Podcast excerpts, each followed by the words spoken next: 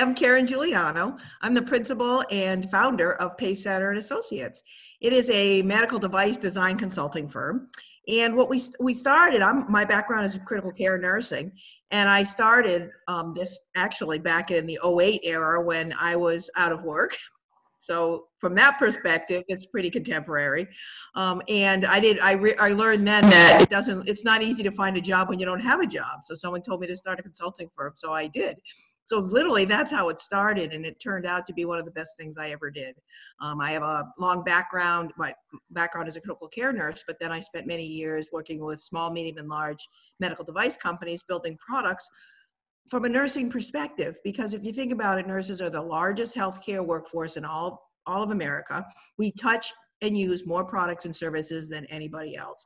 So just because of those sheer numbers we have the best ideas or certainly the most patient focused frontline caregiver ideas about how to improve and innovate products and services. So that's really what we do at Pacesetter Associates.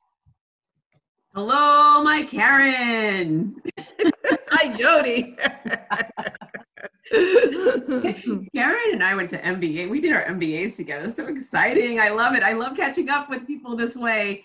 Um, you started talking about how you started your company, um, and it started in 08 talk about a little bit more about what the need is. I mean, like, I mean, you you started doing a lot of consulting, and then there was like you found that there was a need. What was that need at that time? Yeah, actually, I should have said it was the 08 era, but I actually started it in 012. Um, but um, it, there was certainly a lot of leftover unemployment from the very beginning of the dot com bubble. Uh, but the really the need is first of all, medical equipment in order to actually be most cost effective and most usable has to be designed for the environment in which it's in which it's intended to use, which is a hospital for hospital mm-hmm. products or home care or whatever the situation is. And so the end users really have the best ideas. What I found out, um, or at least the most practical ideas, they don't know how to build stuff, but they know what the thing should do. Mm-hmm. And what I found out from, I first went to Philips Healthcare where I spent 13 years and absolutely loved it. So I'm going to put in a, a pitch for Philips Healthcare. They were a great company to work for. Um, and I was doing, I did my MBA while I was there. Mm-hmm. Um, and so, but what I found was that they have a lot of really smart engineers. I mean, the smartest people I've ever worked with, but they don't have the requisite uh, knowledge in terms of the healthcare environment to always build the right thing. So, what you really need is a combination of a frontline caregiver plus an engineer in order to get the product built um, okay. in the best way possible. And my dog is barking, so I'll have to, have to No, I mean, I love it. You know, I love it. This is one of those moments where it's like. so we can just keep talking while I let him in. this, is like, this is the whole concept of multitasking at home because you That's are right. you're doing the business, you're doing your, family, your pets. I go, it, he needed to come in. It was the, it was the time. I know, and he's 14 and he can't go up two sets of stairs anymore by himself without a little encouragement because he can't. I don't think he can see very well. Oh my god, I love it! Yay! He's a good boy so walk me through the process. So you are the consulting. I mean, so walk me through the process of how the company works. I mean, if I'm a, uh, engaging with you, what happens? So what happens is my specialty is really taking a look at um, the the product or process. I, I, I specialize in products, although there's certainly a lot of service needs too, but that's not really what I do. Mm-hmm. So you take a take a look at a medical product that's meant to do something. For example, a patient monitor, which is what I worked on with Philips, and it has to act in a certain way and be used in a certain way and be able to be picked up and moved or whatever the things may be. Well, the clinician, the end clinicians that are using that are the ones that know those specs. when you build a product, you have a whole, you create a whole list of product requirements, and that's what you build to. Just like a recipe, when you put the right ingredients in, in order to get the end result that you want. But um, engineers, if they're not if they're not intimately familiar with the environment, don't necessarily know all the requirements. So what our firm does is really provide help them with requirements um, so that's number one. But number two, even more important with testing, because even though you can come up with a list of requirements, it's just a wish list and they, they may or may not be correct. It's a place to start, not a place to finish. And so the FDA has gotten much more particular about usability testing um, as a requirement for, um, for all medical devices. And usability testing um, really really means that the end user uses the product in the way it's supposed to be used, and you have to submit some of those data to the FDA in order to get your um, device approved. And so we do a lot of usability testing. So I'll bring in a bunch of nurses into a room, or maybe we'll bring the device into a clinical area. That partly that all depends on the level of the device because the riskier it is, you can't put just put it on patients um, until it's approved. Um, so we do that, but then the other thing our firm does is um, do a lot of clinical outcomes testing on already released products, mm-hmm. because even the best pro- best designed product with the best intentions in mind, with super good usability testing, may or may not actually work how you think. Because there's always a few I should have had a V8 moments, like how could I have missed that? so we do we do i love i'm a researcher i'm actually a full-time academic now so i just do i don't do as much consulting um, i leave that to some of my associates as i did in the past. Um, but i like but we do clinical outcomes research so we build the best product possible to work with someone to help them build the best product possible. And then i love to design studies to actually test whether it met our objectives um, and whether it works works as intended in the clinical environment the nurses that you're finding, I mean, these are, I mean, obviously they're like working nurses, um, and they're, I mean, are you using the same nurses? I mean, is this like a focus group where they get the benefits for that, or is it the, because they they believe in what they're doing and they want to use these brand new technologies? Like, how is that relationship with those nurses built? Because their nurses are busy. I mean, they're working long hours, but yet these products, you're right, they need it and they need to know how to use it properly. The doctors aren't using them; they're using them every single day. So, how are you like forming these relationships with these nurses? Well, they, we go into clinical environments, and first of all, the nurses don't do it for free because they shouldn't. Their their their knowledge has economic value um, into product development. Um, so, for example, a focus group is an example of something that you do at the beginning of the product um, cycle. So, when you start have an idea, you have some rough ideas, and you ask people um, how you know how they could envision they might like it.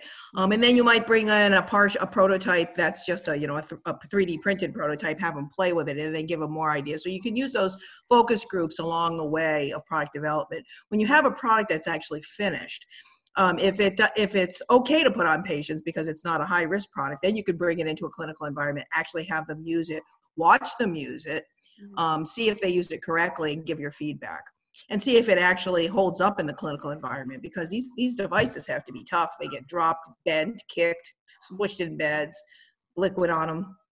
Um, so you have to think about that. Another thing, though, we do for higher risk devices that you can't take in until you can't take into a clinical environment until um, uh, you get regulatory approvals, we'll bring nurses into a sim lab. So we'll set up a research study and we recruit and we pay the nurses as research participants. Mm-hmm. And then we set up a realistic in a clinical simulation lab use of the device and then or devices and then we actually watch them use it and then we can get their feedback on it as well so i love that and so at umass what i'm actually doing is I have um, a prototyping lab at the UMass Amherst campus. So that's a lab that's meant to get nursing input, actually healthcare provider input, but obviously as a nurse, I work with mostly nurses. And this is this doesn't have to do with my business. This is just something I'm doing at UMass um, to do um, prototyping. And then at the UMass campus in Mount Ida, we have we're going to build a usability lab. So it's kind of it's it's from the learnings from my business, and now I'm going to translate some of that stuff into my academic role. That's amazing. I mean, I love it. Um, I always, um, I think that this is one of those opportunities uh, that I'm, I'm very, very, very lucky that I'm surrounded by the most amazing innovators globally. Um, but this is a great opportunity for people to understand the rest of the story because uh, the, the end user never knows all the things that come to that, like that, that are created prior to them using it. So this is like a, a nice little educational part. Um, what has COVID done to um, your business as well as creating brand new products in the healthcare healthcare system? Well, certainly there's been the, the demands on clinicians have really um, have changed. There's some new demands on clinicians based on care of the COVID patient. For example, when you have to put PPE on, it takes time. But a COVID patient's going to be in a room in a closed door. Every time you go into that room, you have to put on, put on your mask and gown and gloves and then take it off when you leave. Mm-hmm. Well, if you've got a device such as an infusion device, is a classic example that beeps constantly or requires a lot of interaction because you're giving lots of meds or you're changing doses, things like that. That would basically not be possible. So one of the things that's come to play during COVID is these um, pumps are being moved outside the room. So literally, nurses are are just adding a bunch of extension tubing, you know, and using the devices you know 15 20 30 feet away from the patient which was never intended. It's fine they work okay but there's definitely implications to that practice and that's actually one of some of the things that we're studying. Um, and also it also brings up the point um, do we need pumps to be at least partially under certain circumstances able to uh, remote operate? Mm-hmm. and currently that hasn't happened. So that's another thing that um, would be a possibility and certainly an opportunity for innovation uh, and in um, fact, I'm, yeah, I'm working with a vendor right now to, to start to think and test just that. Because of COVID, I mean, I, everyone is working on something in regards to we can't touch. Like right now, we can't touch unless there's a, until there's a vaccination. Um, touchless everything. Uh, what are you seeing in your industry, and not just like what you're doing every single day um, and the people that you're working with, but what are you seeing um, the industry talking about? How how can we actually take care of individuals in a hospital when we're trying so hard not to touch them because we don't know if they have COVID or not, and and if we are um, uh, taking care of someone that has COVID.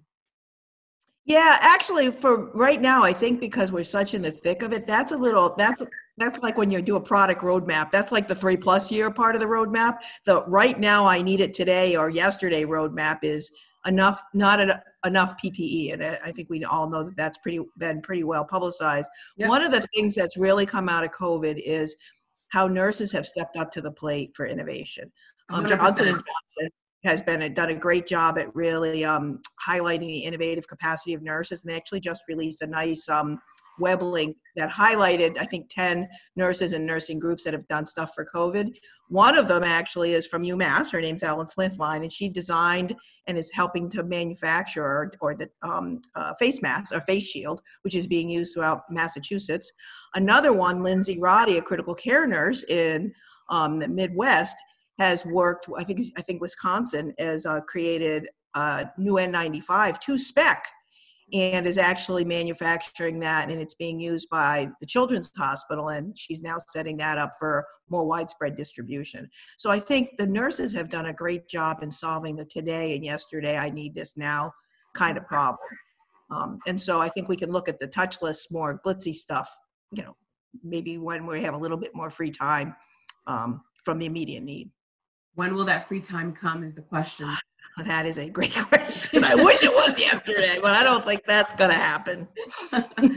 now, thinking about um, the, the nurses that are creating things, thinking about like, how you created your company, um, most people, I mean, like yourself and the nurses, there was a pain point. Some a pain point happened, and we're like, you know what? I'm like developing something right at this moment. Um, there's a lot of people that are that are at home right now that are thinking, you know what?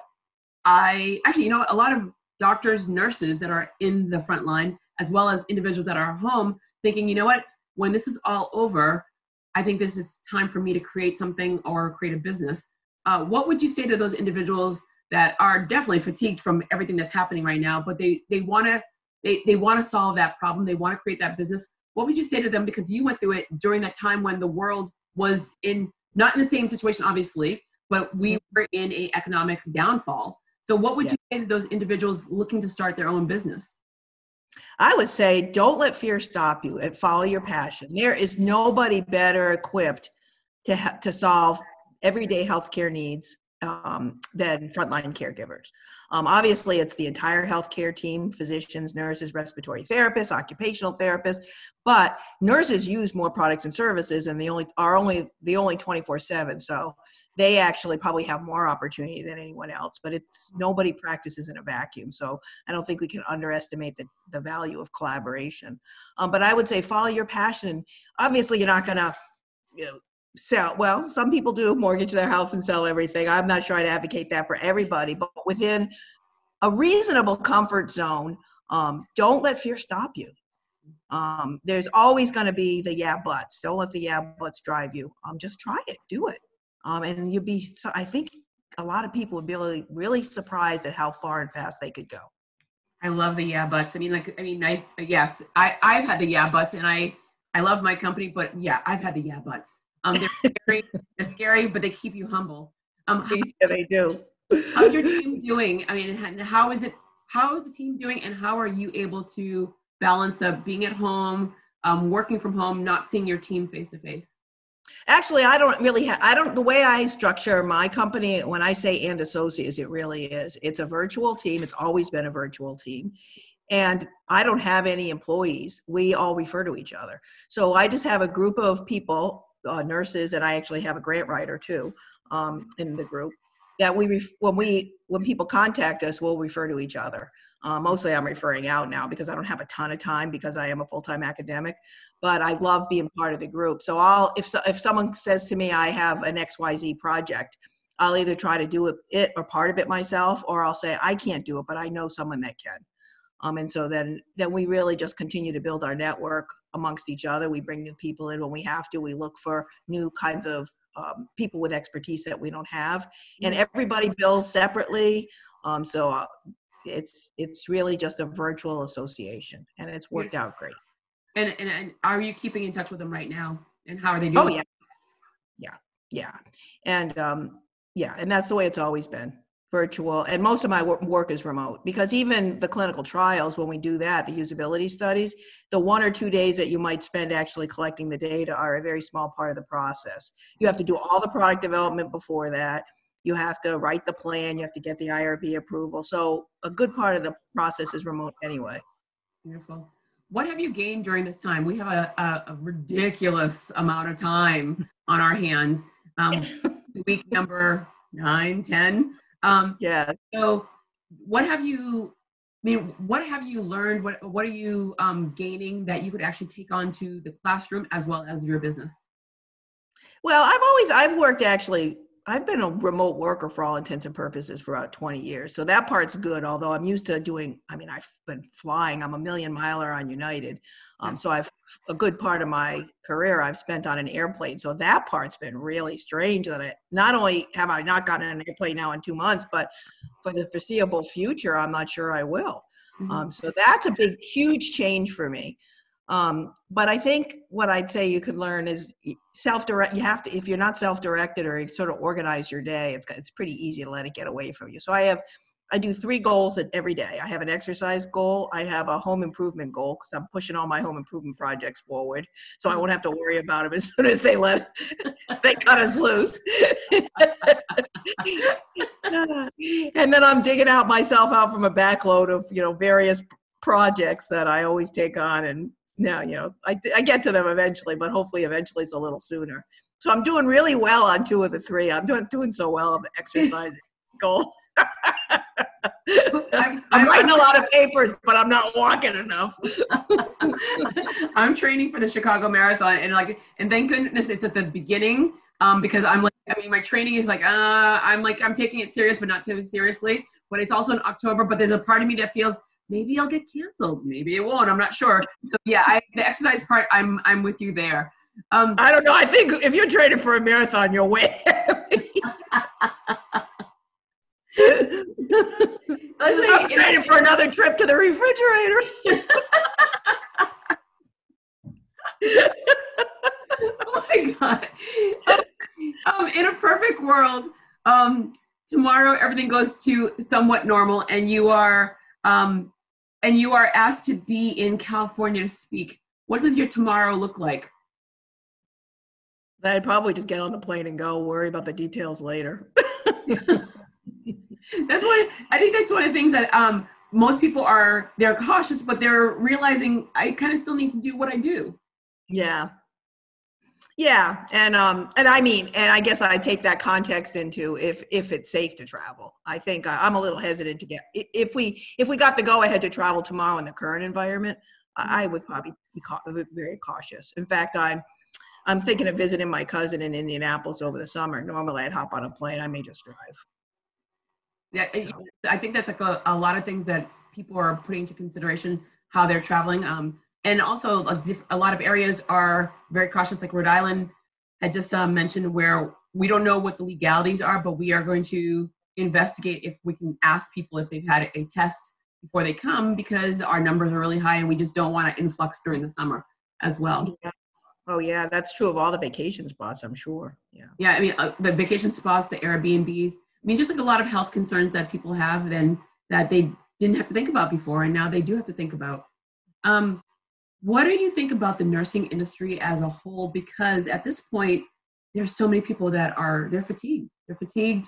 A lot of them didn't sign up for this. They didn't expect to have so many deaths in front of them all at the same time in such a short span of time. What do you see for the nursing industry um, in the future? Getting young people to even come on to be a nurse because there was already a strain on the industry. Yeah, this happened. Yeah, I worry about that a little because you know nurses didn't nurses are resilient, but they didn't sign up for what they're doing.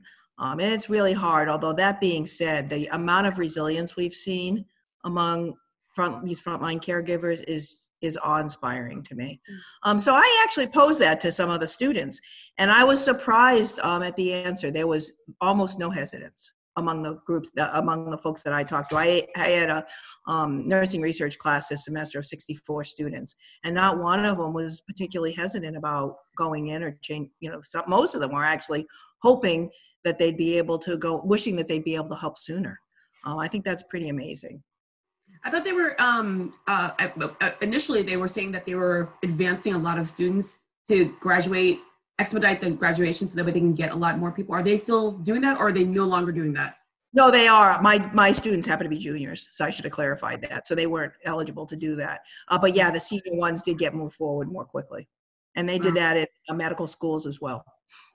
Are you finding that they're coming back to you and they're just asking for some advice and like, hi, we didn't we didn't expect this. Um, we're overwhelmed. Um, they're coming back to their their uh, their teacher and saying, help us, like in regards of how do we balance this. I've not no because again because I have juniors, none of them have actually gone into the clinical setting. I think they were more more wishing that they could be more helpful. Mm-hmm. Um, and some of them are looking for like nursing assistant jobs over the summer that they could do um, in between the junior and senior year. I think the harder part for them was actually having to transition out of their clinical environments because they, you know, all the nursing clinical training, most was canceled all over the country, mm-hmm. um, and not being able to get the clinical experience that they know they need in order to graduate. So I think there was more angst around that than worry, surprisingly to me, than worry about what the future might hold for them that was another thing that I had heard that they were just gonna. There was a, a couple of programs that were going to be done virtually, but you can't do a nursing clinical virtually when you have to touch and see the person. So um, I'm not sure how that's going to run, but it's it's going to be very very interesting. Um, if you were going to ask, if you were going to have asked for yourself and for your and or for your company, what would the ask be for anyone that is listening to you right now? I would say please do not underestimate the innovative power of a nurse. That's what I would say. a little bit more. Gil, elaborate. Again, nurses are the largest profession, 24 7, use more products and services than anybody else. They know what it takes. If you want to get something fixed, go into a frontline, you know, hospital, home health, whatever the environment. My background happens to be critical care, so I always think acute care, sickest mm-hmm. patients and and you not only get what could be done better but lots of really great raw material to how to um, to, to change something to make it work better or to, or to redesign something. Um, i just think it's just amazing. It's inspiring. That's what i love. I love working with the frontline nurses because i'm not a frontline nurse anymore and i haven't been for a while. Mm-hmm. um, so i, I really i appreciate their perspective and their knowledge and their can-do attitude well, and I have to say, I mean, I mean, I've been in hospitals. I've had surgeries before. Um, I took care of my grandmother for 23 years before she died at 95 years old. So I spent a lot of time at the hospitals, a lot of time with the nurses, and and you couldn't have said it any better. They are resilient. They are the go-to. Um, if I needed anything, I, I, definitely would contact the nurse well before the doctors. Sometimes, actually, most times, um, they comfort the families. I mean, they they they hold so many jobs um, and my grandmother didn't speak English, and there was always a way that they found to communicate with her without the technology. Um, they just found ways to communicate with her and to reassure her that she was going to be okay. Um, and that was one of the things that I love, and so I do appreciate that. And the the the technology that's out there, I mean, every day, I mean, it's advanced. It's so advanced, and I mean, and we're doing uh, the tele the telemeds right now. Um, is really interesting. I had a doctor's appointment via telemed, and I, and I'm like, are you okay? And, and my doctor, I love her, I love her, I love her. She was like trying to figure it out, and she's like, this is really just different. It's not hard, it's just different. I can't do my job and learn tech at the same exact time. Yeah, well, yeah, because you we just had to switch over from zero to sixty or sixty to zero, whatever, all at one time. Um, so I, but I was going to say the nurse nurses are the MacGyvers of the healthcare system, so let them rip. perfect. Oh my God. Perfect. Perfect. Perfect analogy. Yes, this is so true. Oh my God. And on that one, oh, um, hi Karen. I'm so happy that you're here. happy to be talking to you. So I do appreciate you taking time out of your day. And then, and, and literally, I and I'm going to say it. So I called Karen earlier, and she wasn't ready for the call. I should have, and, and you said it. Like I should have had it before and after, but I would have never do that to you. So I didn't realize it was gonna. I was gonna be on videotape, so I had my uh, COVID nineteen outfit and hair on. she made me take a shower and. I adore you. I mean, I would have. I would have paid. I mean, literally, I'd pay a lot of money to have you as my nurse if I was in the hospital. That would be a good time thank, you, thank you for your time. I really do appreciate it. Oh, thank you so much for having me, Jody. I appreciate it. and I will talk to you soon because, like, literally, when this is over, I and I've told everybody I'm going to follow up with everybody because I want to see what happens when you actually go out your door. Okay, that sounds thank good. You. Bye-bye. Bye.